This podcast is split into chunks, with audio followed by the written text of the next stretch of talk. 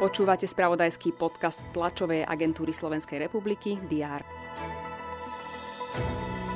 Deficit verejných financií by mal v budúcom roku vzrásť na 6,44% hrubého domáceho produktu z očakávaných necelých 5% Dôvodom narastu je podľa rezortu financií reakcia vlády na výrazný rast cien energií. Viaceré ukrajinské mestá zaznamenali masívne raketové útoky zo strany Ruska. Šéf Kremľa Vladimír Putin vyhlásil, že ide o odplatu za teroristické činy Kieva a vrátane výbuchu na Kerčskom moste. Úrad pre verejné obstarávanie nariadil zrušiť obstarávanie na nákup vrtulníkov rezortu vnútra v priamom rokovacom konaní. Ministerstvo sa plánuje voči rozhodnutiu odvolať. Konferenciu biskupov Slovenska povedie najbližšie 4 roky košický arcibiskup metropolita Bernard Bober.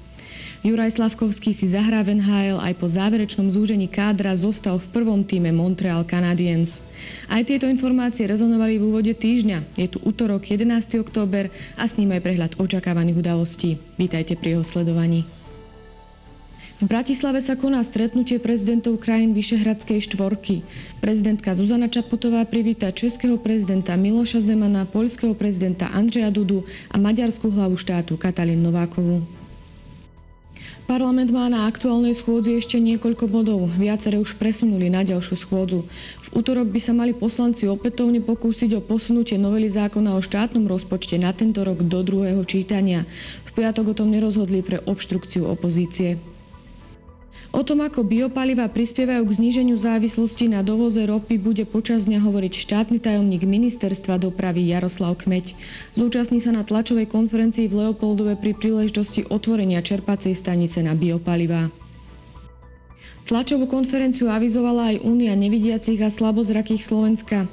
Hovoriť chce o nezodpovedných vodičoch, ktorí ohrozujú aj chodcov s bielou palicou.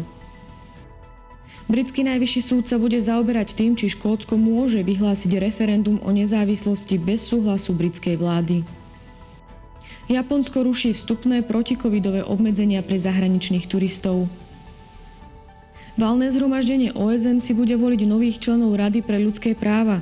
Okrem toho ho čaká mimoriadne zasadnutie k anexii štyroch čiastočne okupovaných ukrajinských regiónov Ruskom. Ruský prezident Vladimír Putin sa má v Petrohrade stretnúť so šéfom Medzinárodnej agentúry pre atómovú energiu Rafaelom Grossim.